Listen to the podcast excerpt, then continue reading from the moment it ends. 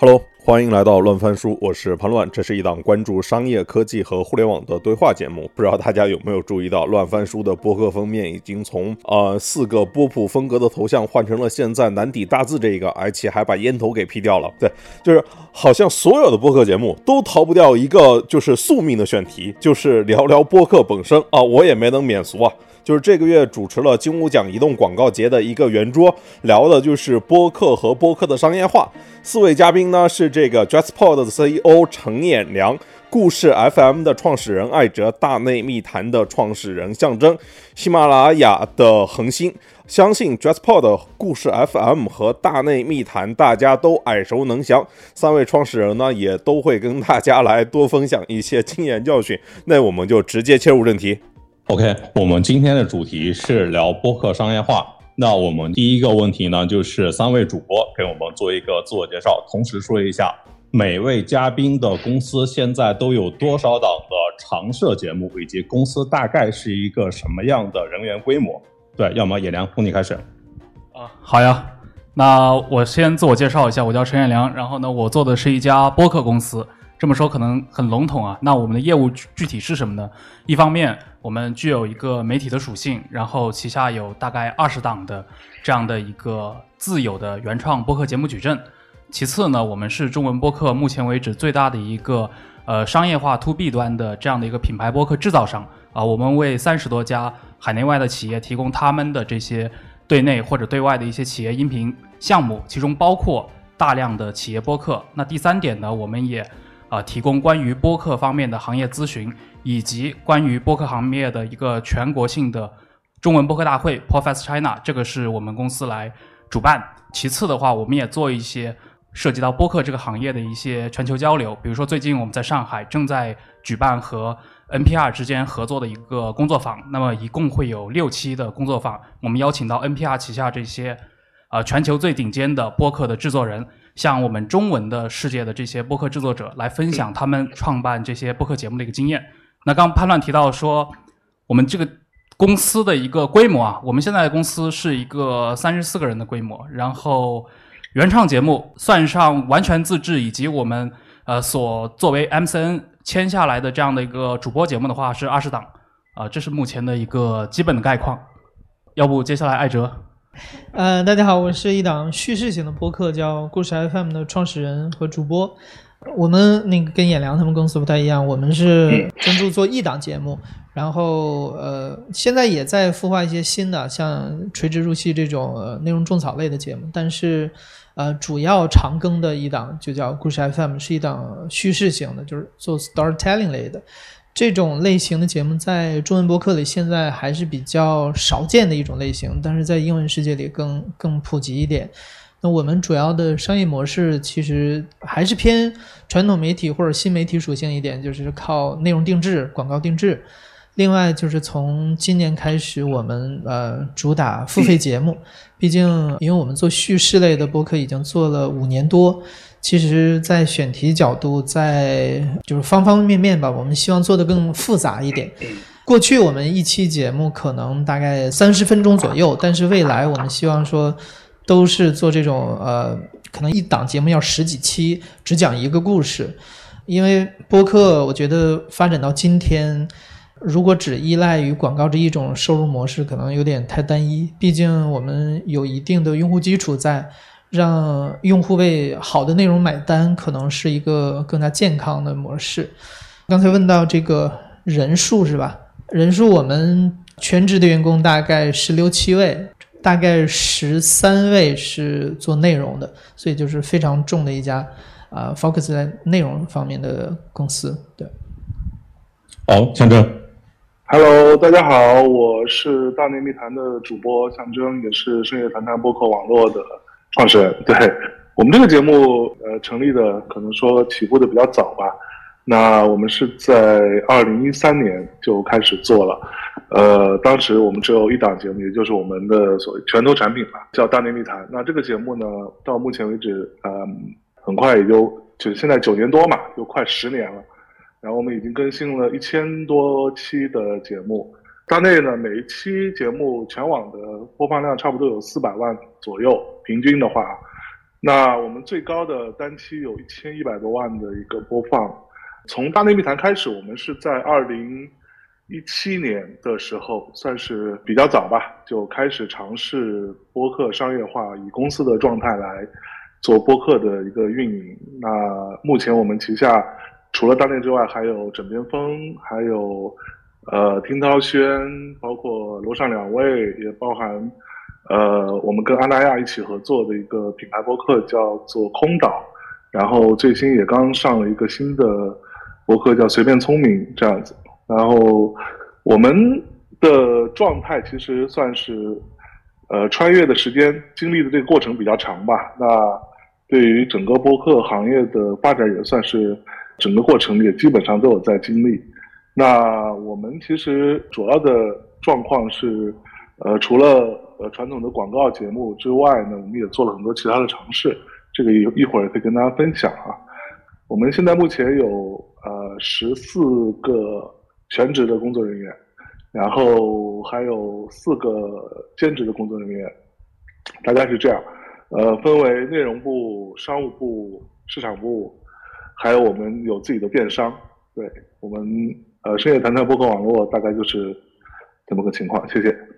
OK，就是还尝试非常多。我下一个问题就是问一下这个平台方的代表吧。我问一下，就是喜马拉雅同学。哦，我不知道在你们平台方视野里面，对于播客的定义是怎么算的？什么算播客，什么是不算？就是因为呃，我们这几个主播理解的播客，可能是小宇宙或者那个苹果播客里面的那个播客。但是我们看更多平台，譬如说那个音乐的播客，它其实变更偏向一个有声的概念了，PGC 啊、有声书啊、音乐翻唱，可能全都是。我不知道喜马拉雅它定义里面的播客是什么。那我可能觉得播客。到现在为止，其实它还没有一个非常非常明确的一个定义。那我们理解的话，可能更加是一个泛博客的概念。只要它可能不是一个去讲一些那个，比如说有声书，或者是可能是一些虚构类的内容。对，那它有自己的观点，然后有自己的订阅，有自己的粉丝，然后能有更多的态度的表达。其实我们都会把它定义成一个播客。就是这样子的话，其实它会把更多的这些呃人纳入到播客的这个领域，对吧？就是呃，这个是我们目前。对整个播客的一些这个呃定义，对，还有的就是说，现在播客流量可能在你们平台里面的占比是怎么样的？对，你们怎么看待播客这种业务？明白？嗯，坦率来说，就是目前播客在平台方来看，它并不是一个特别嗯大的一个流量占比，对，因为我们可能大部分的这个流量可能还是在于一些其他内容赛道，但是我们可以发现，就是播客实际上它。最近的整个的这个生态和势头，嗯，有一个很大的这个趋势。呃，举一些例子吧，比如说像在海外，美国整个的播客渗透率接近百分之三十，那么中国其实远远没有到达这样的一个地步。而且就是呃，最近几年，其实整个播客它在整个这个生态上面，其实有很大的这个蓬勃的发展。对，所以我们平台方嗯也是看到了这样的一个趋势。OK，就是刚才聊到中美差异，这个也聊，要么你来跟大家介绍一下，就是今天在中美之间，因为呃美国的播客它发展的历史可能更悠久一些，商业化好像也更成熟一些。然后你你跟我们讲讲，在美国的播客市场是一个什么样的情况，尤其是他们商业化那个部分。呃，目前的话，其实像在北美世界，它的这个播客的占比，刚其实喜马的朋友提到了，它超过百分之三十。我们拿到最新的一个数据是一点七七亿人口，这是一个在美国收听过播客的这样的一个人口。那么，如果从呃以周为单位，或者说以月为单位，它来。持续性的收听播客的话，这个人口可能是在一个相当大的一个基数。所以，北美的这个播客跟中文播客有个最大的区别，就是美国的播客它在一个主流媒介，而这个主流媒介它是一个从一九七一年开始持续了五十年所建立的这样的一个音频内容的生产网络。同时，我们可以看到一个很具体的一个表征啊，就是在北美播客世界里面，它和传统的这个音频生态，也就是跟传统广播公司的关系是非常深度的。呃，在北美市场，它的这个主要的一些播客公司或者播播客制作商，很多时候是出身于传统广播公司里面来。那么刚提到商业化这块，其实这个我认为对于全球都是一个问题。在美国的话，播客商业化可能到现在它的一个整个的池子大概是一个十亿美元上下的一个市场，相比于整个广告行业，它依然是一个比较小的这样的一个体量。那么互动方式当然包括一系列的，像我们知道的这种，呃，现在在中国博客里面也普遍存在的，比如说广告投放，比如说一些，比如说企业博客的一些定制啊，再比如说它和出版行业的这样的一些互动，比如说我把。我的播客内容做到我的这个线上出版里面去，以及它和有声书和广播剧之间做结合，有越来越多的一些，呃，这可能艾哲会更熟悉。在加州会有一些公司，他们会开发，比如说一些非虚构或者虚构类的故事类播客内容，同时在让这些播客内容在 C 端取得比较大的影响力之后，我可以把这些作为 IP 卖给好莱坞啊，转化成美剧。这个在过去的几年中，我们也可以看到一些案例。呃，相对来说的话，总的一个情况就是在北美。播客的商业化取得了一定的成绩，但是相比起整个的广告和互动广告广告行业，依然是个很小的池子。其次的话，他们的商业化的路径非常多，相比之下，国内的商业化生态会单一很多。这是一个基本的概况。我不知道艾哲有什么补充的吗？对，杨良刚才说到，呃，其实这就是版权 IP 这一块的业务。你像那个美国那个播客网络 Wondery，它主打这一块做了很多的呃调查类的播客，改编成美剧。这几年，尤其今年有好几部同时上线。我故事 FM 是从去年开始成立版权 IP 部，我们现在呃卖出了一部电影的故事版权和两部短剧的版权。但是这个在中国只是刚刚起步而已，因为呃，刚才我也提到了，像叙事型的播客，在本来中文播客就已经相对于比较小众的一种媒介形式，呃，那叙事型的就更加的小众。嗯，但是其实我们观察到，这个呃影视市场里头这几年越来越流行从现实主义题材出发去找故事。呃，我觉得叙事型的播客它有天然这个优势，能够去挖掘故事，把它转化成更多的玩法，更多的版权的玩法。啊，那我顺便再补充一个环节，就是北美的播客商业化里面很重要的一个路径是播客在卖货。这个是一个中国国内，其实我们很久以前就发现了，但其实很难在国内复制。这可能跟整个美国的这个商业生态环境是有关系的。他们没有抖音，没有这样的一些过去的这些渠道，对，尤其一些偏直播带货商业化的渠道，它是以播客为载体完成的这个商业模式的一个建立。但是在中国市场，可能我们之前。会发现它在一些可能偏重于视频或者说文字的这样的一些视觉类的媒介里面，它已经铺平了这条通道，同时做的很成功。所以相对来说，中文博客再去卖货的时候，我们会发现从效果上和北美的同行相比，还是有不少差距的。哎，要么香樟你来聊聊，刚才你聊到你们团队其实现在已经有电商的部门了，就是在带货这一块儿。带货，我觉得我们的电商是一个，呃，我们应该算是最早做电商的。就是把它当做一个正经事来做的一个播客了。我们从一七年开始就已经，在一七年六月份，我们不是做了一个四周年的庆祝的一个大 party 吗？从那之后，我们就开始在做电商的尝试。那我们的得出的一个短暂的小结论就是，跟主播比较密切的这样的内容会比较好卖。举个例子，比如说我们在疫情之前，我们已经连续三年带我们的听众在全世界各地去旅行。呃，我们去过很多很多地方啊，日本啊，冰岛啦，什么斯德哥尔摩啦，什么各种地儿，包括什么呃，那叫什么 Georgia，第比利斯，类似于这样的地方，我们都去过，带大家去。包括呃比较夸张的，其实是一九年，我们带听众去日本参加 Fuji Rock，我们一共有一百五十多个人，加上主播，加上工作人员，可能有一百六十多个。的一个团队，那呃也被称为是 Fuji Rock 有史以来海外最大团。那像这种状况，我觉得它其实第一呢，其实对于我们来说收入是可以的；第二呢，它是比较跟主播跟我们的节目内容，因为我们大内的节目的一个很重要的 DNA 其实就是音乐嘛，呃或者说是独立音乐、摇滚乐这样子。那我们的精神也是从这里来的。那从这里可以看到，很多很多人其实是愿意在。很短的时间内下这个判断做决定跟我们出去玩，所以这些东西都是发生在我们的电商平台上，所以我觉得电商也不要单纯的把它只是想为说，我就是卖一个周边产品，对吧？卖一个杯子，当然我们的杯子也卖得很好，卖一个什么，像我们也卖咖啡什么这些都可以，但是我觉得还是要提供一些更加比较独特性的、比较 exclusive 的一些体验给到你的听众，我觉得这个其实是值得好好开发的。部分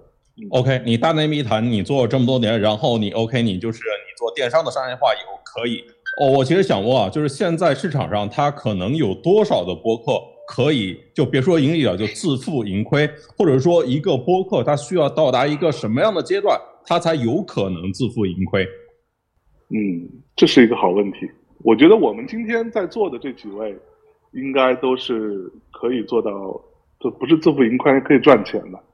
而且还赚的还可以。对，呃，但是说实话，我觉得播客这个事情呢，在我自己的判断里边，它不能，我们不能把它跟那种什么头部网红啊，做直播带货啊，包括什么这种大的广告公司啊、agency 啊，做这样的类比。其实我们的体量还是没有那么大的，但是说实话呢，我觉得从我一三年到现在，我经历过的状况其实是这个市场也好，包括我们的合作方也好，呃，agency 也好，广告公司各种人也好，大家对于播客这件事情的认知是越来越强烈了，或者说越来越有兴趣了。我还记得二零一八年、一七一八年的时候，我们刚开始成立公司，然后跑去。举例子，跑去上海，然后跟各种 agency 见面，我们是需要准备一个四五十页的 PPT。这四五十页 PPT 当中，可能前五分之四全部是在讲到底播客有什么好，试图跟大家讲播客到底有什么好。然后剩下的可能只有七八页是关于我们自己的。但是到了今天，我觉得这个部分是越来越好。我不知道艾哲跟野良你们怎么看呢？对这一点，我觉得，嗯。我非常认同象征说的，其实我们没有必要去跟一些像视频网红去做数量上的对比。如果让广告公司去拿一些视频的动辄几百万的数据，一期节目几百万的数据跟播客做对比，也不太公平。因为我们的一个播客的一个优势，实际上在于它的时长和它的专注度。在当下这个环境里头，大家其实被短视频规训的已经越来越难以忍受长内容。但是却有一种媒体形式，让大家能够听半个小时、一个多小时时长的东西，而且注意力非常集中，这个是非常稀缺的一个注意力。所以，我们我们现在接到大部分的这种品牌客户，他们实际上有一些更加呃复杂的一些理念，或者一些新的产品、新的服务，它需要解释给大众去听，让大家理解。两三分钟的短视频是没办法做到这个东西的。但是播客又比较便宜，为什么不去做这样的投放呢？所以呃，这一点我真的觉得这是我们播客行业独有的一个优势。燕良怎么看？啊，你这个把播客的优势简化成便宜，这个 非常对我们非常不利啊。但我确实认为，呃，播客真正的优势是什么呢？它可以通过这样的一个媒介。呃，高效率的去输出一些深度的内容，这个在我们这个时代的媒介里面非常稀缺的。我可以举个例子，像我自己个人做的这档播客《忽左忽右》，每一期平均的时长大概在一个半小时。呃，那么它如果转化成一个文字稿，因为因为我这个节目是一个偏信息量、偏干货型的这样的一个节目，它转化成文字稿的一个文字体量大概是两万六千字。同样的这两万六千字的内容，假设我是在一个微信的渠道上，且不说去和其他的所有的公号去竞争。你单说这两三万字的体量，有多少人在今天手机屏幕的这样的一个环境下能够把它读完？我相信是很难做到的。但是同样的人，同样的内容，就是同样的受众，呃，我们用播客的形式，在声音载体里面，你通过 AirPods 来收听，或者你在一个汽车驾驶通勤的环境里面去收听，我会发现它可以去覆盖到几十甚至上百万的这样的受众，并且在里面达到非常高效率的一个完播。这个是播客最大的一个价值，就是它所卡住的这个场景，呃，非常的特殊。然后这个场景里面，它可以让你通过一个比较舒适的方式，以看似大体量的时间，超过一个小时的时长，去接受这些呃深度的信息内容。而这些信息内容，假设我们以一些偏视觉化的方式，比如说文字或者说视频，我们是很难呃原生态的把它展示出来，并且让受众心安理得的去接受的、去吸收的。这个是播客到今天为止。呃，真正有竞争力的部分，那我也，那我想呢，其实对于品牌来说，包括我们服务的这么多来自不同领域、不同环节的这些企业，他们其实看重播客的正是这一点。呃，刚说到这个盈利的问题啊，营收的问题，可能因为呃，JustPod 的团队的营收方式跟象征、跟故事 FM 这边其实不太一样。我们有许多的这些。原创播客节目，但是其实如果只说原创播客节目这块的话，是远远没有实现盈利的。这方面是可能艾哲和象征之前有大量的经验积累的部分，但是我们其实在这块之前是有意识的，没有做太多的一些商业化的合作，所以相对来说，刚提到。自负盈亏，如果我们只有这个业务的话，现在肯定是无法自负盈亏的。那其实就来到了我们的那个营收业务，所以因为我们是作为一家音频内容的承包商，一个供应商的身份去介入到这些企业机构，呃，以及像一些商学院以及一些大型的公司内部的这样的一些音频项目里面去。那我们去承接这些项目，这个带来了我们就是 to B 端的这块的营收。我们通过这个来。呃，支撑我们整个团队的运作，所以下一步确实我也需要去借鉴像象征这边，包括像艾哲这边，呃的这个 to C 端的这些内容的一个经验，怎么去把我们现在投入非常多精力的这些原创的这些播客进行呃相当程度的一个商业化。对，这是目前我们这边的一个状况。OK，我比较认可野良刚才说的那个时间的长度以及它能够承载的信息容量的那个做法，因为我自己也做播客，像我的罗曼书每期的时长跟它差不多。呃，我经常会听到一些互联网的从业者说，他们更多时候是健身的时候在听，因为他们有一个多小时的健身的时间，光听音乐是撑不了一个小时的。哎，那我具体在问到投放这个问题，就是继续问野良，我想知道品牌赞助它是看中哪些关键点来决定要不要对这个播客进行一个广告投放？它是看你的播客的方向，是看你的订阅数，还是看评论互动？然后它这个投放的付款，它是一次性付款还是？看，根据你这个播放的那个数据，我们搞长尾的收益，根据你播放次数什么东西这样，然后包括你像喜马拉雅这些平台里面，他们要不要分佣？因为我就有一期节目就是聊车企的，哎，就在喜马拉雅里面被下架了，因为说涉及到广告投放。哎，野良，你先回。呃，这个这个问题我只能做一些简短的回应啊，就因为因为因为你说这块业务其实恰恰是我们做的很少的，我做我刚说的那些 to B 的服务更多是，比如说一个金融公司或者说一个工业公司，他们要做一档自己的官方播客，那我们来进行全流程的设计以及制作。你刚说到这个其实是利用到我们原创节目做一个投放这块，我们也做过一些类似的案例，但是体量都不是特别的大。我只能回应一些非常简单的，比如说你刚刚说的是不是依靠后期的效果来进行一个付款？不是。那我们这边会有一个直接的刊例，平台这边是不是参与分成？那我们接触过的这个项目当中，其实很少出现这种状况，因为我们更多做的是个直客以及面向全渠道、全平台分发，很少在单一平台里面去达成这样的一个分佣的合作。那我想这个问题可能象征啊、艾哲或者说喜马的朋友 平台方来回应一下，可能比较对。OK，那我先说呗。那个，因为我们做这个做的比较多吧，就是我觉得大内的这个状况，包括我们旗下的其他的播客也好，呃，其实包括刚才艾哲说，播客有一个好处就是相对便宜。其实那话说出来不那么好听，但是呢，它也是个事实，你知道吧？就是相对来说就是这样，就是我们跟那些什么呃短视频啊，什么那那些那种 KOL 比起来。可能就是没有那么夸张，但是呢，我觉得这也是要分层级的。比如说，我们其实有很多的这个甲方或者说品牌方，包括像喜马拉雅这样的平台方，有在找我们的时候，我们是会分层级跟他们来进行这样的探讨的。举个例子，那你如果预算够，或者说你想要一个比较好的数据表现，或者说人群触达。那我们会建议你投大内，对吧？你稍微稍微少一点，我们可以建议你投其他的塔。然后，呃，我们同时我们是有一个 MCN 机构的，我们这个 MCN 呢是叫做呃有关声部啊，有关声部就是有有关部门嘛。那这个里边其实是有现在目前有个大概三十来家不同的播客会把他们的商业的部分去代理给我们来帮他们处理。其实那我们。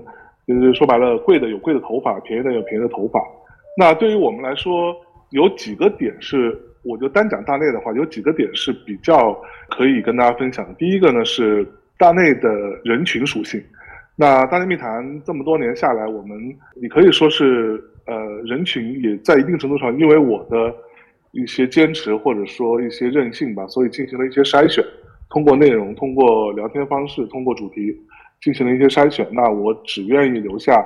我觉得所谓对路的人群，对吧？那这些人大体上你可以理解为是一个二十三四岁到三十四五岁，大概这个年龄阶段的一个呃一线城市为主，然后这些人有一个共同属性，大体上都是比较见过世面，或者说有一些海外背景，或者说他是做一些跟 creative 创意或者设计或者什么广告公司有很多人，或者说还有一些人他是做比如说建筑师之类的。但这个我觉得可能对于很多播客来说都是会有一些类似的，就是因为他有大量的时间是可以自己一个人完成工作，那这个时候他可能并不需要。频繁的跟人家沟通，那他可以戴戴起耳机来，一边听节目一边来干活或者思考。对，然后也有很多大量的人最近也发现，比如说我们刚刚跟宝马合作，是做了一个车企的一个深度定制的节目，就在车子上录。对，就诸如此类。那这个我觉得是人群是一个首先他考量的点。第二呢，作为大店来说，其实它有一个比较我们比较看重的东西，就是就是聊天或者谈话的一个 vibe。你会听到很多艺人或者明星，他们在对外或者说对别的采访的时候，都会提到说：“哎，我其实这些事情都在大内密谈里聊过。”或者他们也曾经会经常说：“那这些东西，我做过的所有的这些这种上过的节目啊、访问啊、聊天类的，可能大内是做的最好的。”那原因其实是因为我们会比较看重于大家坐下来，在一个 vibe 当中去这样子，呃，有一搭没一搭的，你看似漫不经心。但其实它更加真实，它更像一个人的状态。那所以我觉得这个部分是除了呃人群，除了你的聊天内容给跟你的受众之间的关系，以及我们应该开发出更多的一些可能性，让品牌也好，平台也好，甲方也好，可以跟你玩一些更多的好玩的东西出来。我觉得这个是呃所谓的这个投放节目的商业化的一个很重要的一个点啊，跟大家分享一下，谢谢。OK，艾哲。抱歉，可以再说一下问题吗？就是他投放的那个逻辑，它是什么？他到最后是更看重你什么样的指标？它是一次性付费的吗？对，讲讲你和你客户的故事。其实投故事 FM 这边的，呃，还是现在大厂居多，呃，可能大一点品牌居多，他们这块预算也的确更丰厚一点。嗯，但是呃，如果他们要求有一个呃数据带货之类的，那我们可能会提前说，这个我们现在没办法保证，因为这个需要整个行业的呃，像平台的一些配合，你这些数据怎么有一个公信力，让甲方是能够承认的，这个现在至今都是一个问题。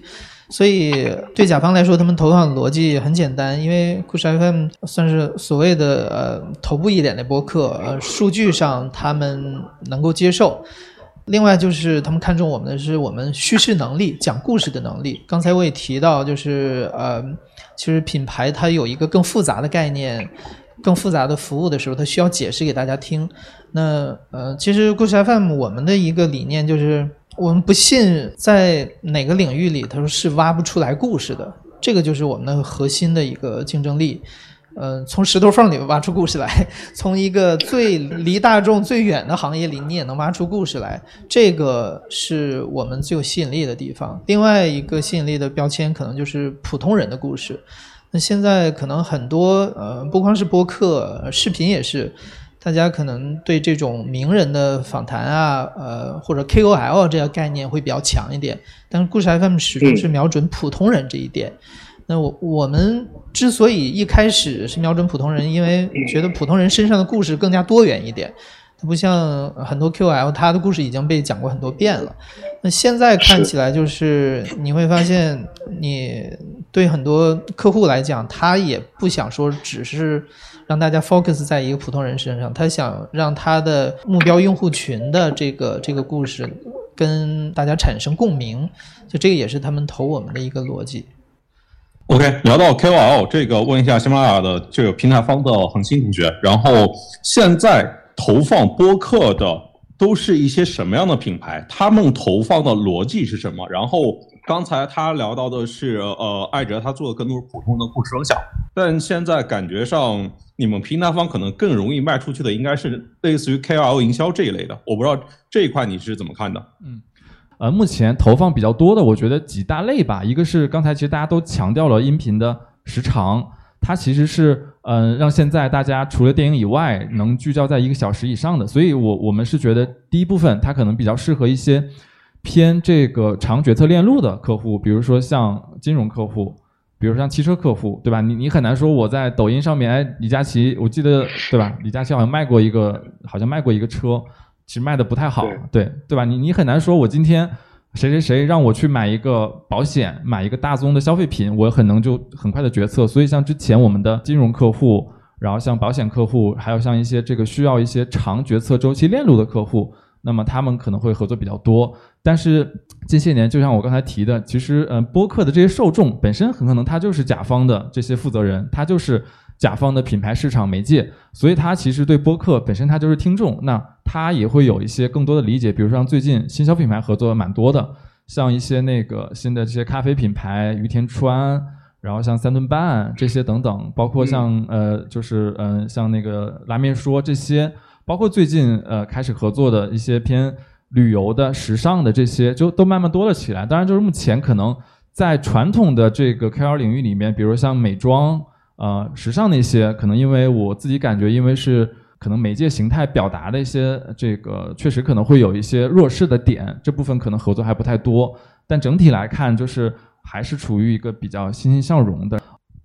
OK，刚才野良说他做的不是这个品牌投放这个概念，他做的更多是帮助客户一起来做内容制作啊这个方向。我其实我今天刚看一篇稿子，然后是你们的友商生动活泼，他说他们跟飞书合作的那档组织进化论这一档节目的合作就占到他们整体收入的百分之二十。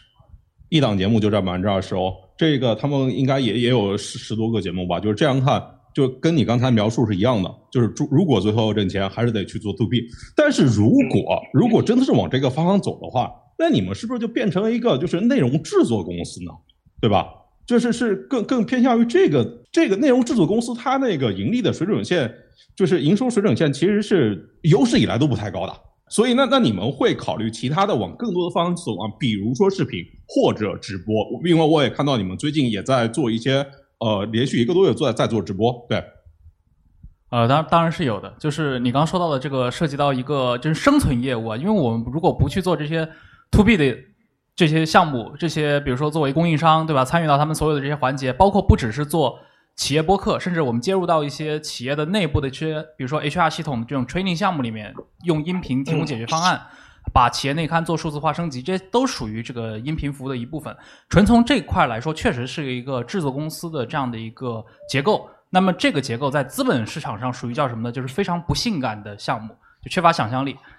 但是另一块儿，我们其实做了，就是我们也把自己当成一个 CP，当成一个就是内容生产者。然后我们旗下的这些节目也拥有相当大的七位数体量的这样的一个听众人群，这部分我们肯定是想着怎么去把它激活一个商业化的一个前景出来的，只是说现在可能还在推进这个事情的节奏当中。比如说，其实我们现在也开始逐渐的去推出一些付费项目，一些付费的一些单集节目，最终是希望去建立一套依靠我们的这出品的这些节目内容品质来获取的一个。以特定的节目偏好或者说内容口味来形成的这一批付费群体，比如说我们可以去对标，在整个中文世界里面，那些以内容对吧为核心的这种会员体系的建立，可以是个什么样子？比如说像跟我们合作过的像读库，呃老六他们做了十年做的这种纸质的一个出版业的会员体系。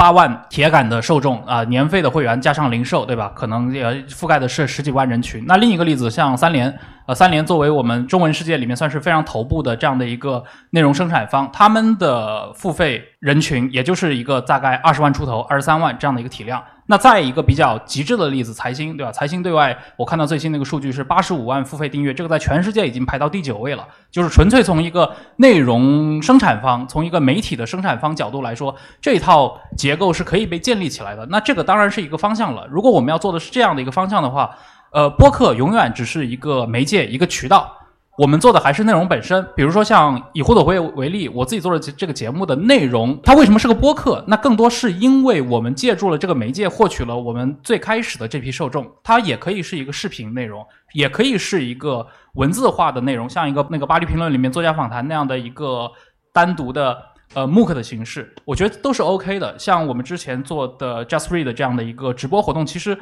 很多程度上也是去试探这样的一个前景吧。因为我们如果看全球市场的话，经常有人提一句话，就是 YouTube 其实是全世界最大的播客平台，有大量的播客，尤其是在北美有一些头部的播客，它的这种播客的投放形式，一方面我们可以在很多的应用，Spotify 在苹果上通过音频节目来收听，我收听这些的场景可能是开车的时候，但另一方面我也可以在工作或者说我在公司对着电脑对着 PC 打开网页的时候，我在 YouTube 里面直接看。那我在看这些播客的时候，他们是有视频内容的。这些在中国在中文的播客里面，可能现在做的人还不是很多，但其实已已经有人在做这样的事情了。比如说，我现在呃，我最近经常刷抖音，我会发现很多北美的那些传统大播客里面的视频部分的内容，比如说像关于 NBA 的一些球星播客，或者说像一些科技类的，像 Joe Rogan 的一些播客。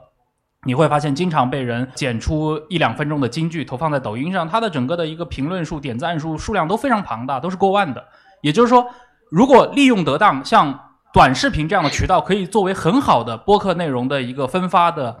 平台，是可以做到这件事情的。只是说，中文播客可能现在还没有真正一个很成功的案例来推广这件事儿。我看到的案例大部分都是基于一个。北美的一些英文播客的内容，比如说像像杜兰特如果上了某档播播客，或者说像呃 Elon Musk 上了某档播客，他又有什么惊人之语，对吧？这段可能会被剪辑在抖音上被或者在 TikTok 上被发出来。那么他们的观众是否意识到这是一档播客，其实不重要，重要的是我通过这种渠道接触到了这个内容，对这个内容产生了兴趣，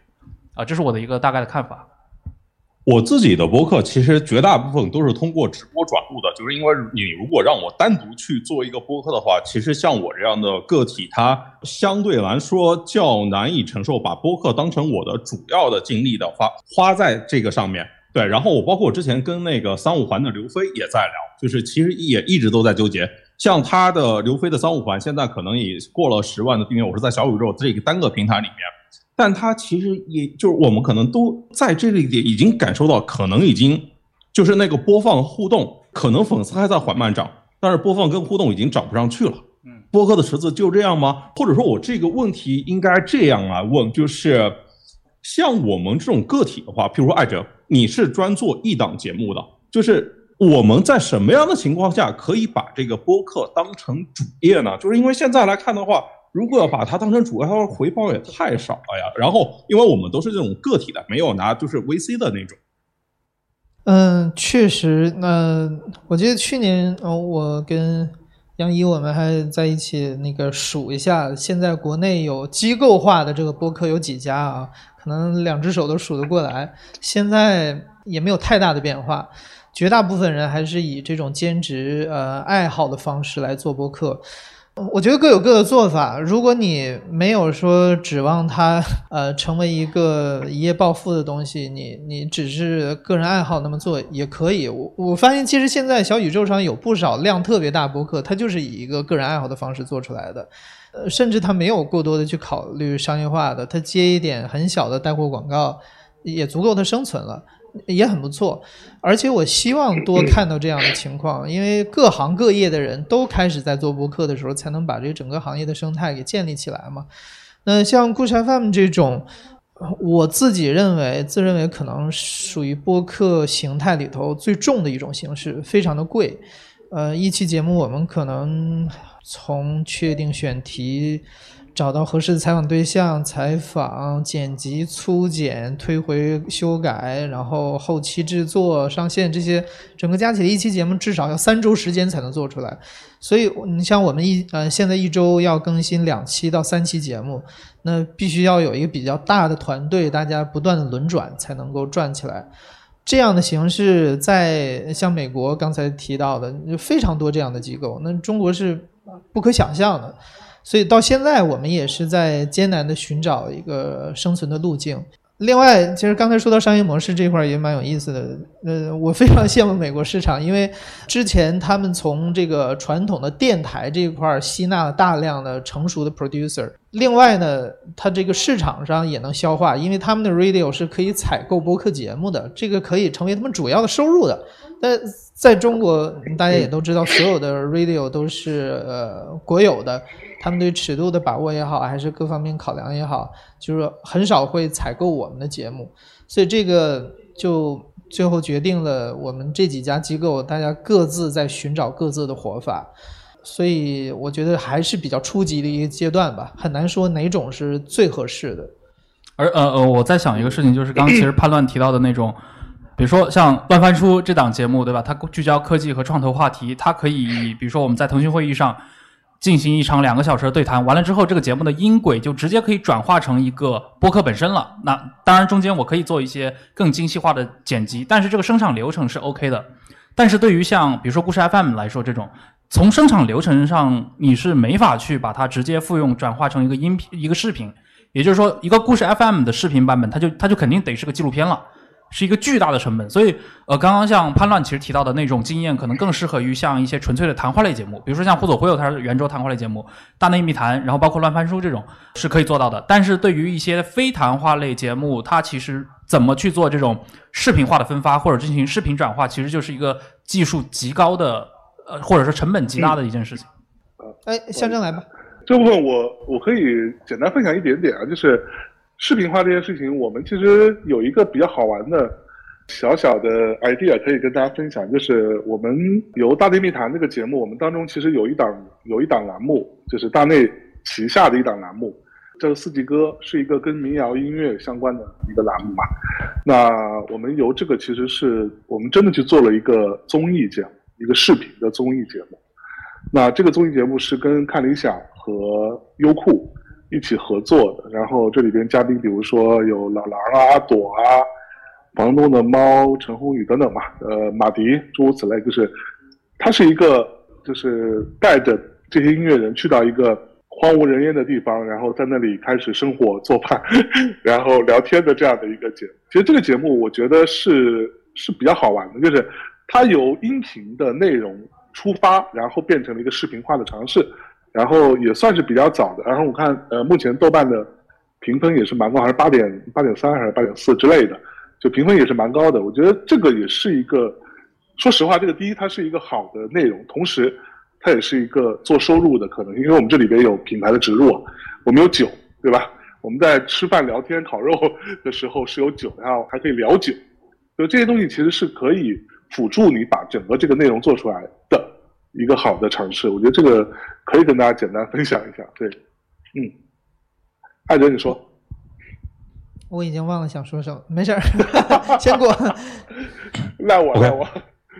哎，艾哲，就是你刚才提到小宇宙，然后我突然想到这个问题，就是你怎么看待就是小宇宙这种平台型的产品给博客市场它带来的影响？就是跟之前的那种运营泛用型的那种感受上有什么差异吗？或者说你会特别的去运营那个小宇宙的用户吗？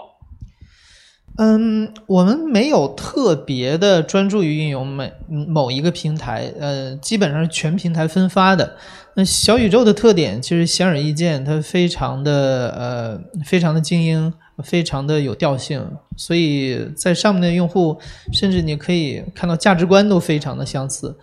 有的时候，其实我们的节目可能在像喜马或者是网易云上得到一些。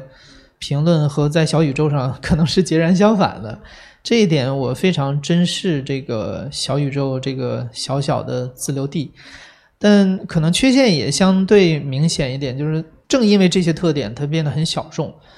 我们一直想做的，包括我跟老袁，我们一直在那个痛呃很痛心这件事情，就觉得播客它不应该是一个小众的东西，如果只是小众的话，大家日子都不会过好。这个它的能见度就一直很低，我们希望能够做出一些更加大众的内容，让大众也都能够开始呃成为音频的受众，所以这一点我我就特别的期待说市场上有更多的叙事类型的节目，呃，因为至少故事这种形态它没有门槛儿，嗯，大部分比较你你像忽左忽右其实蛮精英的。呃，你你需要一定的知识背景，可能对这些话题产生兴趣，呃，才能够知道它的魅力所在。但是这样其实排除了不少的潜在的用户，所以我们希望说大家能够把节目做得更加深入浅出一点，形态更加多元一点，然后一起把这个播客的盘子做得更大。哎，你刚才提到播客经营浓度很高这个事情，的确啊，很多创作者其实都是媒体从业者，包括叶良，包括我。哎，为啥呢？叶良？就是为什么这个媒体人就是更喜欢干播客，或者说更容易就变成了播客的一个主力军呢？呃，我觉得肯定跟特定的市场环境是有关系的。首先，播客它作为一个纯粹的舶来品，对吧？如果没有当年 iPod 跟那个 Broadcast 做结合，就没有这个产品。呃，然后其实中国最早一批做播客的人，包括像向征老师，他们其实做了这么多年。呃，再往前推的话，其实还可以往前，甚至一直追溯到零三零四年，我认为都是可以的。它一开始就是一个精英化浓度相对非常高的事物，它的这个人群和它的创作者跟传统的广播渠道的这个内容是截然不同的。我觉得这是一个根本的差异。就是在中国市场听播客的这群人，他是一个从零开始生长出来的，他可能是基于我是用苹果设备，我是身在一线一二线城市，然后我受过比较高的不错的教育。然后我可能最早的一批，包括我也接触过一些零几年听播客的人，那真的在 iPod 里面听。那么这批人群以及他们所延伸下来的这些呃新的一些，就是比如到今天为止，中国的这可能大几百万甚至上千万听播客的人群，跟传统的所谓的广播人群实际上两个人群。但在可能北美的话，这两个人群是是同同出一源。我觉得这是一个根本的原因。那么为什么媒体人更容易参与到播客里面来？播客。它怎么说呢？呃，它在媒介里面，我认为它有一个比较好的地方在于，有大量的过去可能在传统纸媒时代，并不值得被写出来，或者说你需要花费大量精力才能找到一套完整的叙事逻辑，把这个故事讲述出来的这些内容，你在播客里面可以以一种比较更轻松的状态，用一种生物能耗更低的方式，把它完整的表达出来，并且它还可以很吸引人，而且吸引到的恰恰就是这批对这些内容感兴趣的受众。这个从我自己本人的例子上，我觉得就是很典型。因为我在二零一七年离开了我所供职的那家文化媒体，出来以后的话，我肯定我自己还是想做点内容输出的事情。但是那会儿对于我来说，如果再做一个公号，呃，我会比较抗拒，因为首先写字是一件很累的事儿。那么对于一个记者，通常有一个呃幻想啊，就是好像播客只需要做半个记者的工作，就是我只需要做采访的那一部分，完了之后我不需要写稿。那么我把采访拿到的这个对话直接做一些剪辑，就可以直接放出来了。它是一个看似很容易的事，但是后来我做了这么多年播客之后，我觉得完全不是这回事儿。但至少在那个时间节点，推动我做一个文化类的对谈类播客，确实是这样的一个原因。我想这也是为什么那么多的。媒体人，尤其是擅长评论的媒体人，他们能够在播客里面迅速的去打开自己的呃这样的一个事件。包括你，我认为也是个 很典型的例子，对吧？你之前创作一篇文章，你们腾讯没有梦想，就是天知道你花了多长时间来。传这些信息内容，但是当你去做播客的时候，首先你不需要做那么重的活，其次你可以把很多很零碎的一些念头拆解成一期期的节目来聊，而这些节目当你做了二十期以后，全部我看你前几天发了一张图嘛，就是你过去一年来做的这些乱翻书的播客内容，那四五十个议题全部集合在一起，那四五十个甚至大六七十个小时的内容是非常有价值的，这个是媒体人做播客的一个先天的优势。OK，我就是看一个数据啊，就是嗯呃，两年前小宇宙前十的榜单的平均的订阅量是两万五左右，然后订阅数破万的只有二十六档。然后如果我们到今天来看的话，前十的平均订阅率，然后已经是二十五万了，然后可能平均增了九倍，过万的有二百五十六档，超过十万的也有二十七档了。但是。好像也是有一些集中的，就是议题的方向，就是更多是像是情感啊、性别啊，就是音乐、脱口秀、TMT，就是播客的市场还是需要更多的创作者涌入起来，才可能会变得更好。我刚刚其实想要稍稍微快速的插一点点，就是，呃，就你之前那个问题，就是关于播客主都是很多都是嗯媒体出身的人，就是你看我就不是，对吧？当然媒体出身的人，我觉得。他们做播客的优势其实很很明显，我们都可以看到，包括呃 Jasper，包括或者或者包括所有这些呃，甚至包括什么东亚观察局，他们这帮其实全都是媒体出身的人，甚至他们以前都是同事，对吧？那我自己对于播客的看法，其实我们再往前面倒，在大内之前出现的，其实大体上也不是媒体人，更多是音音乐行业的人。举个例子，比如说呃糖蒜、坏蛋，对吧？这些人其实是音乐行业的人。就后来我稍微总结了，为什么音乐行业人可以，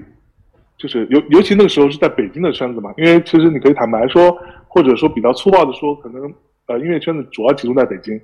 那为什么会是音乐人更音乐圈的人更容易做播客？我觉得这是在最初技术发展没有那么好的情况下，这些人，包括我在内，比较快速可以找到一个解决方案，就是我找一个制作人跟我说啊，你帮我弄一弄，我现在需要录一个声音嘛，他帮我弄一套简单的设备，对吧？这个事情比较容易解决。然后，当然这个东西其实随着技术的发展，慢慢的到今天已经越来越容易了，对吧？这我们就不说了。但是我的看法其实，呃，我们我之前在一些采访或者什么，嗯，一些论坛上我也说过，我想要再快速的讲一个，是我我觉得媒体人做播客当然是一个非常牛逼的事情，而且非常合情合理。但是我觉得播客的所谓的原教旨的那个那个东西，它的最核心的那个东西是一个朋克的东西。什么是朋克的东西？就是它是朋克的文化含义，你可以简单理解为说，明知不可为而为之，就是我在传统的既有的状况下，我没有这个可能性，没有这个渠道，没有这种资质，不被允许去发生。但是借由新的技术，老子现在就是要发生，我现在就是要说点什么。这个也是乔布斯当时为什么在他做那个 iPod 的时候，为什么比较坚持，还要去做一些这个跟传统的听起来是传统的 radio 这个相类似的这么一种形态，叫做 podcast。为什么？就是因为你要给到那些没有可能发生的人去发生，他没有执照，他没有受过这样的训练，但是他想要说点什么，我觉得这是他的一个核心的一个东西。所以说我其实。更愿意看到大量的奇奇怪怪的人，打打引号的奇奇怪怪的人过来做播客。我也是，呃，经常碰到很多年轻的孩子，我就跟他们说：“你们去做个播客吧。”然后他们说：“可是我们没有那么多明星的资源啊，找不到那些艺人。”我说：“你不要那么想，你不要想着说做一个跟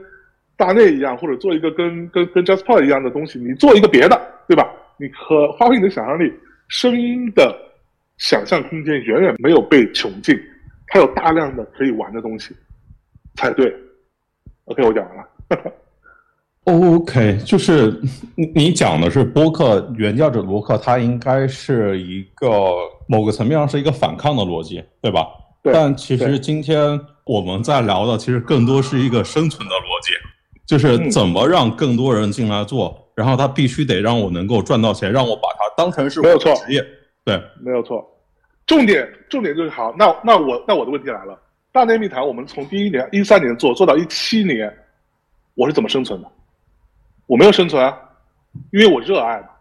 因为我很想要干这个事情，我用我别的地方赚来的钱去养这个东西。我和主播们一起，我们没有收收入啊，呃，我们也卖过东西了，但很少。那那个时候也没也没有把路趟明白，对吧？那你真的喜欢一个东西，你就不会考虑说我真的要去怎么样。赚多少钱我才可以做下去？而是哪怕我不赚钱，我是不是也要做下去？我们这前四年是完全，你可以说完全赔赔本的状态。我甚至最后你说我有没有赚？我可能把我那套设备钱赚回来。But so fucking what？对吧？它不重要，我就是想干这个事情。所以，我我其实对于很多年轻的做播客的人来说，我的那个态度是，我的建议就是，你想清楚自己真的想干干这个事情，想干你就去干，你可以把它当那个 side project。可以当做一个 part time 的一个活，你可以去玩，先玩起来，你开心了，再考虑后面。而且随着我们这些人今天在座的这些人，大家我们算是一个，你看，呃，比如说艾哲，他是一个做故事叙事类的播客的，像 Jasper 是在做跟品牌跟这个呃 to B 的生意是比较多的，也有平台，有也有我们这个长期的深度合作伙伴，像喜喜马拉雅，对吧？然后我们就是一个做聊天类的。谈话类、生活方式类的博客的，那这些其实形成了，你要说是不是生态？它是一个生态了。今天我们坐在这里就是一个生态了。那这些人，我们已经会去尽我们可能去努力，把这个播客的事情让更多人去了解、去认可、去知道、去买单。那你们这些年轻的孩子们，大家就是就冲啊！不要在意那么多，不要觉得说啊，我有没有赚钱？瞻前顾后的不要做这个事情，因为它的它的周期不是一个需要很长周期的。一个过程，你像艾哲做了多少年，像野良做了多少年，我们做了多少年，你也也也做了很多年了，对吧？就是它不是一个马上就能见效的东西。就是之前，说实话，我觉得播客的所谓的这个风潮起来了之后，就我其实看到有很多所谓投，我们讲难听点，投机者，对吧？觉得啊，这个东西是一个风口，他妈那老子就进来搞，搞了半年之后全都撤了，他妈这多很多啊，多了去了，为什么？就是因为你真的不热爱这个东西，你才会我试一下没赚到钱我就撤了。你热爱它，你才会去做。我们做到现在，就是因为我真的喜欢这个东西，我觉得好玩。我每我每天最高光的开心的时刻就是我录节目了，录完之后我觉得啊好嗨啊，就这个才是重点，right？哈 哈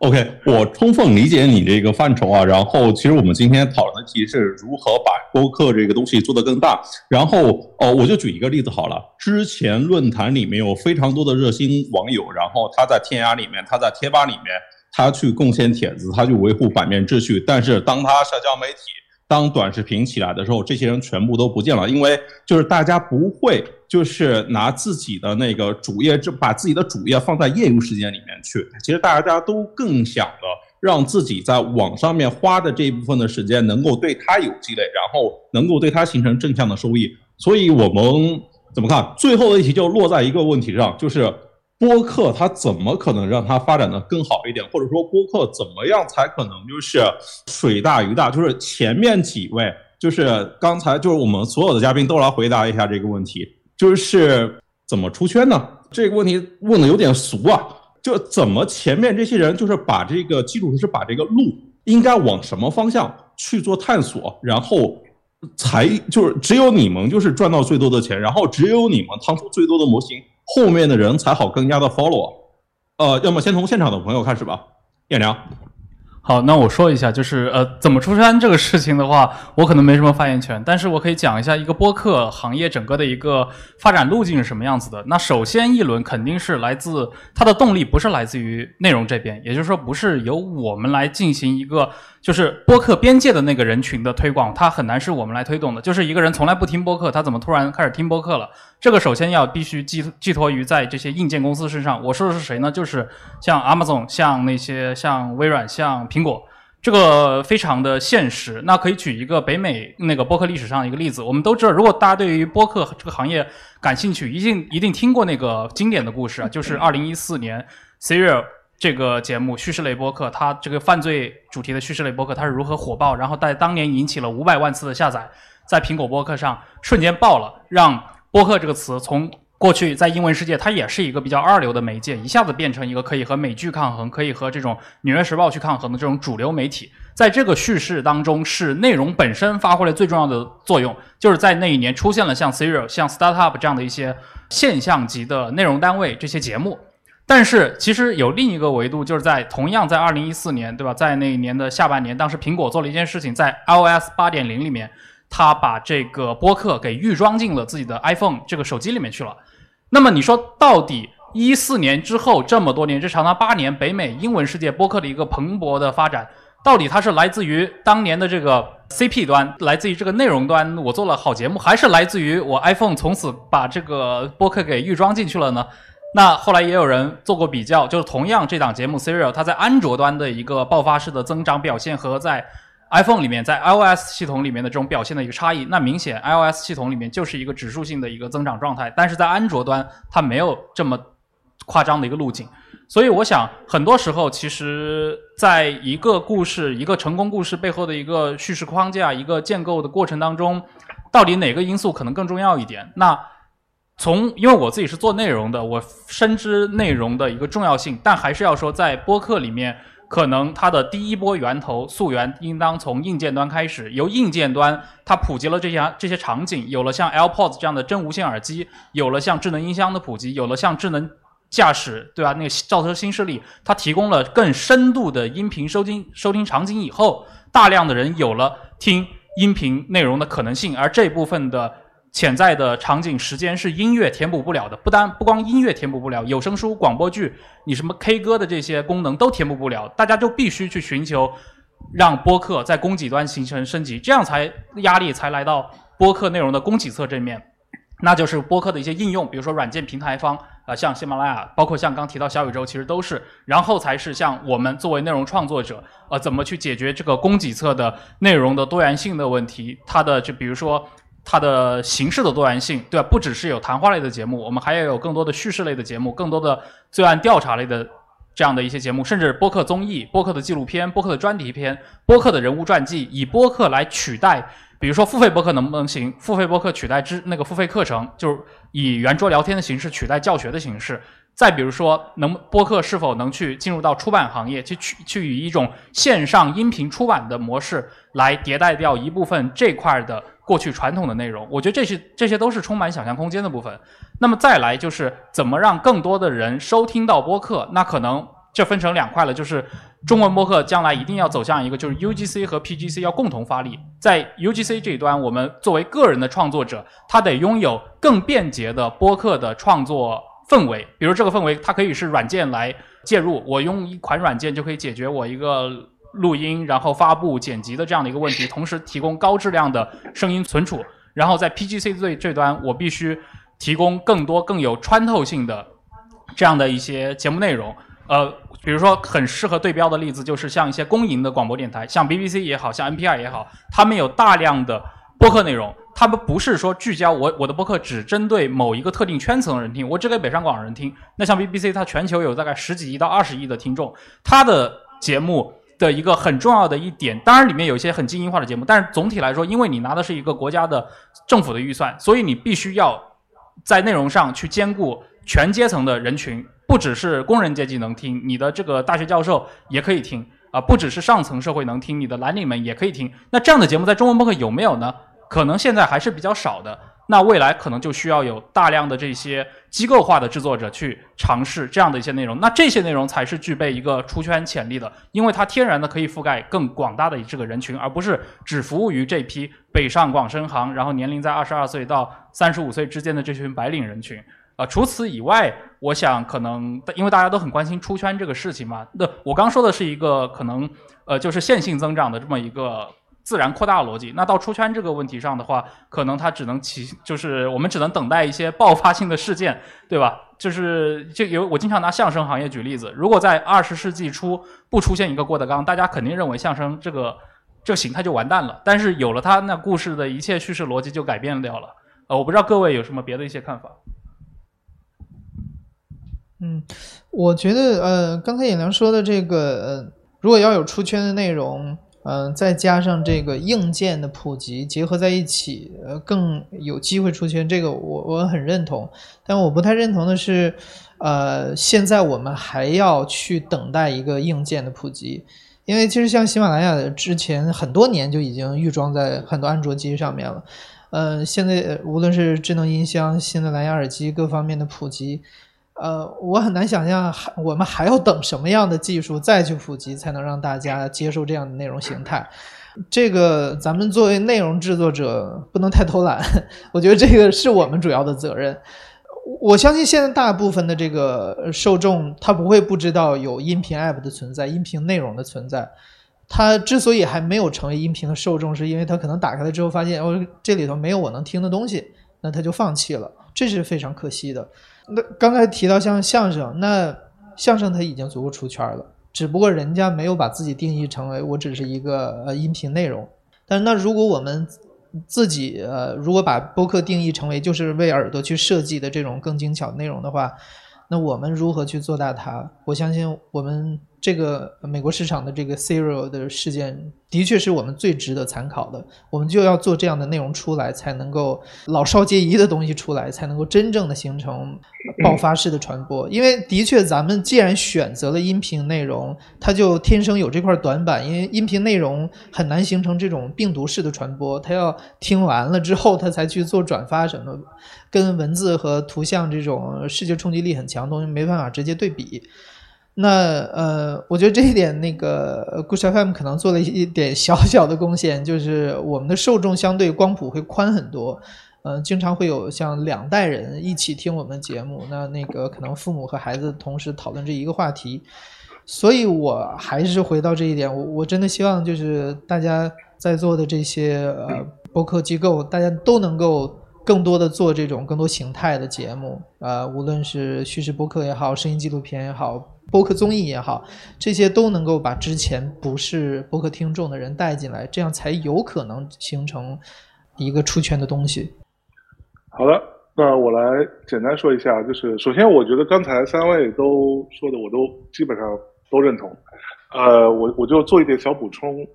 当然，我觉得除了平台的力量之外，有一个很重要的，就是我一直比较坚持的部分，我们不要单纯的把。播客看作是一个声音媒体嘛。就我个我这个观点跟艾哲老师是类似的哈，就是我一直强调说播客是一个生活方式，我们要想办法让大家觉得播客是一个生活方式，是可以汇聚一群人的，汇聚一些跟你很类似的人的。就像我刚刚说，我们带着很多听众出去玩的时候，你会发现每一次，every time 都会有听众和听众谈恋爱，原因很简单，因为他们之间本来就已经是。虽然是陌生人，但是他已经透过一个节目进行了很多的筛选。那你们在这个，对吧？海外孤男寡女，哎，互相看对眼，谈恋爱回来，甚至还要结婚的，我觉得是一个很好的一个他的这个生活方式的状态。我说实话，我不知道怎么样让播客能够啪一下子出圈，但是我很期待看到这一天的发生。无论是哪一个播客，我之前在节目里说过很多次，无论是哪个播客，他一下子爆了，对于我们所有人来说都是。要站起来为他鼓掌的事情，同时，我对于这个所谓生活方式这件事情的一个就是孜孜不倦的尝试啊，就是我刚刚说过，我们也做品牌播客嘛啊，除了阿那亚之外，我们也在其实有还有大概好几个不同的品牌，我们也在深入的聊对，然后阿那亚我们其实除了从我觉得是一个很好的例子，从帮他做品牌播客到变成声音合作伙伴，我们除了续约。一年一年的续约之外，我们现在在安那亚有一个线下的场地，就叫空岛。然后呢，我是希望说，透过这个方式，大家可能都知道，就我这里不是打广告，但是也号召大家可以来。就是我们会要做一个叫做声量的活动，就是请所有跟播客相关的人，无论是平台也好，包括呃内容制作方也好，机构也好，包括最重要是各种各样的听众，请大家到阿那亚去，然后我们在那里可以聊播客。可以玩耍，可以 party，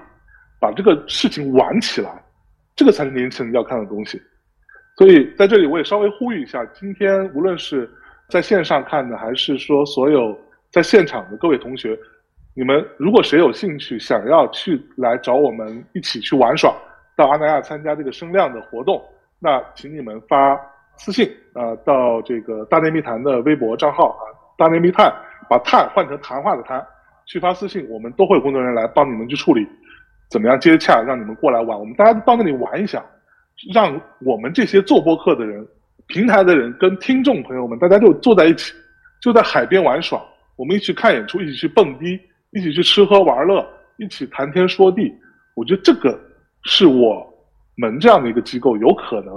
会做的一些小努力。能不能报？我我觉得可能悬，但是我们尽量努力一下。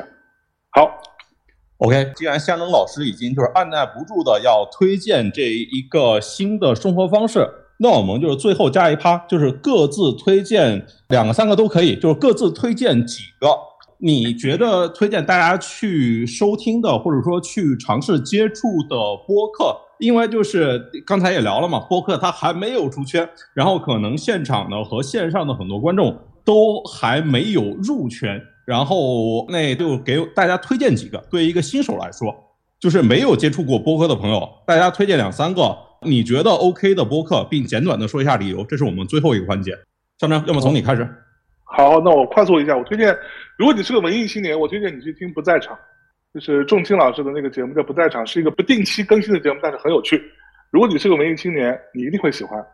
尤其是跟音乐类有关的。然后，如果你是一个这个这个普通青年，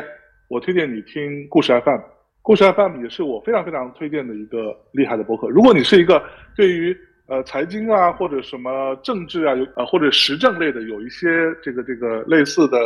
呃兴趣的，那我推荐你去听 JustPod 的各种节目，呃还有东亚观察局我也很推荐，对我自己也是经常听的。那那如果说你就是喜欢这种聊天的状态、生活方式类的，那我推荐你听我们大内。好了。OK，叶良，呃，如果我推荐两档的话，我推荐两档就是非 JustPod 的节目，一档是那个第一财经周刊出品的《商业就是这样》，我觉得它是一个比较典型的，就是一个传统的内容机构来如何去按一个比较可行的方式来做播客，我认为它算是一个比较成功的案例。它用一年的一年多的时间，也现在达到了一个应该是十万加吧，就是可能印象不是。特别准确了。但是不管怎么样，它在十二个月以内获得了相当高的一个用户的反馈，我觉得它是一个例子，就是一个媒体怎么用。呃，播客这种形式，把我们擅长的话题，把我们擅长输出的内容转化到播客上，甚甚至让这个内容跟我们传统媒体的内容形成一个互文的关系，而不能说是我的传统内容，比如说我作为一个杂志，我的文字内容很好，但是我做了一个播客，做的很拉胯，对吧？这个对于品牌来说也是一样的，品牌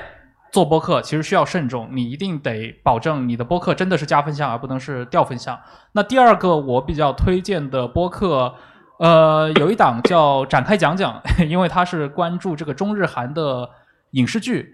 这个话题，就是我想它可能对于今天的年轻人来说，大家可能看韩剧、看日剧也确实比较多，而且看电视剧这个也是看网剧，其实也是很多人的一个生活方式。所以我想，对于那些真的过去没有接触过播客的人，可能听一下这样的一些节目的话，更能够理解，比如说播客它的一个体感，它的一个。呃，让受众感到舒适的这样的一个信息交流的方式，到底是一种什么样的感觉？我就推荐这两个，谢谢。嗯，我先推荐一个吧，就是相对来说比较轻松的，大家可能嗯，我估计不太会有人听到，就是有应该是三个还是几个吧，几个好朋友一起聊天的，然后他会讲一些悬疑案件的，比如说会讲哎国外的哪些悬疑案件，就这种我觉得其实。呃，声音这个介质还蛮合蛮适合听的，然后叫娱乐电台。当然，他们也不仅讲悬疑案件，也会有一些自己瞎扯，讲自己年轻时候的那些事儿啊，我觉得都蛮好玩的。就是大家可以作为一个入门级的来听。那么第二个，其实我想推荐的就是，呃，那个大家可能也都知道，就是道长的八分，就是在我们平台也蛮多的，就是他会有很多对于整个时事的这些观察洞见，对。呃，我那因为我做叙事型博客的，我就推荐一下叙事型博客。呃，先说两个那个英文的，一个是我们对标比较多的，这个大家耳熟能详的叫《Listen American Life》。呃，刚才我们提到的那个在美国出圈的那个 Serial，就是他们孵化的。然后另外一个是呃，BBC 有一档叫 Documentary，就 Literary Documentary，那个声音纪录片，他们都是深入到现场当中去采访当事人，有很多现场对话这种。这是两个比较推荐的。呃，国内我们现在呃有其他做叙事性博客的，像那个 Just p o 呃跟时尚先生合作的那个先生制造，呃他们做的非常好。还有那个呃是生动活泼他们做的叫跳进兔子洞。兔子洞。对，兔子洞那那个也也非常棒的一个尝试。嘉勋之前是在财新做这一块的，呃这几档都比较推荐。OK，那我们今天关于播客商业化的讨论就告一段落啊！感谢各位的收听，拜拜。OK，今天就先聊到这边，大家可以订阅、点赞、评论、分享。如果还有什么想听我说的，欢迎在评论区互动留言。我们下期见。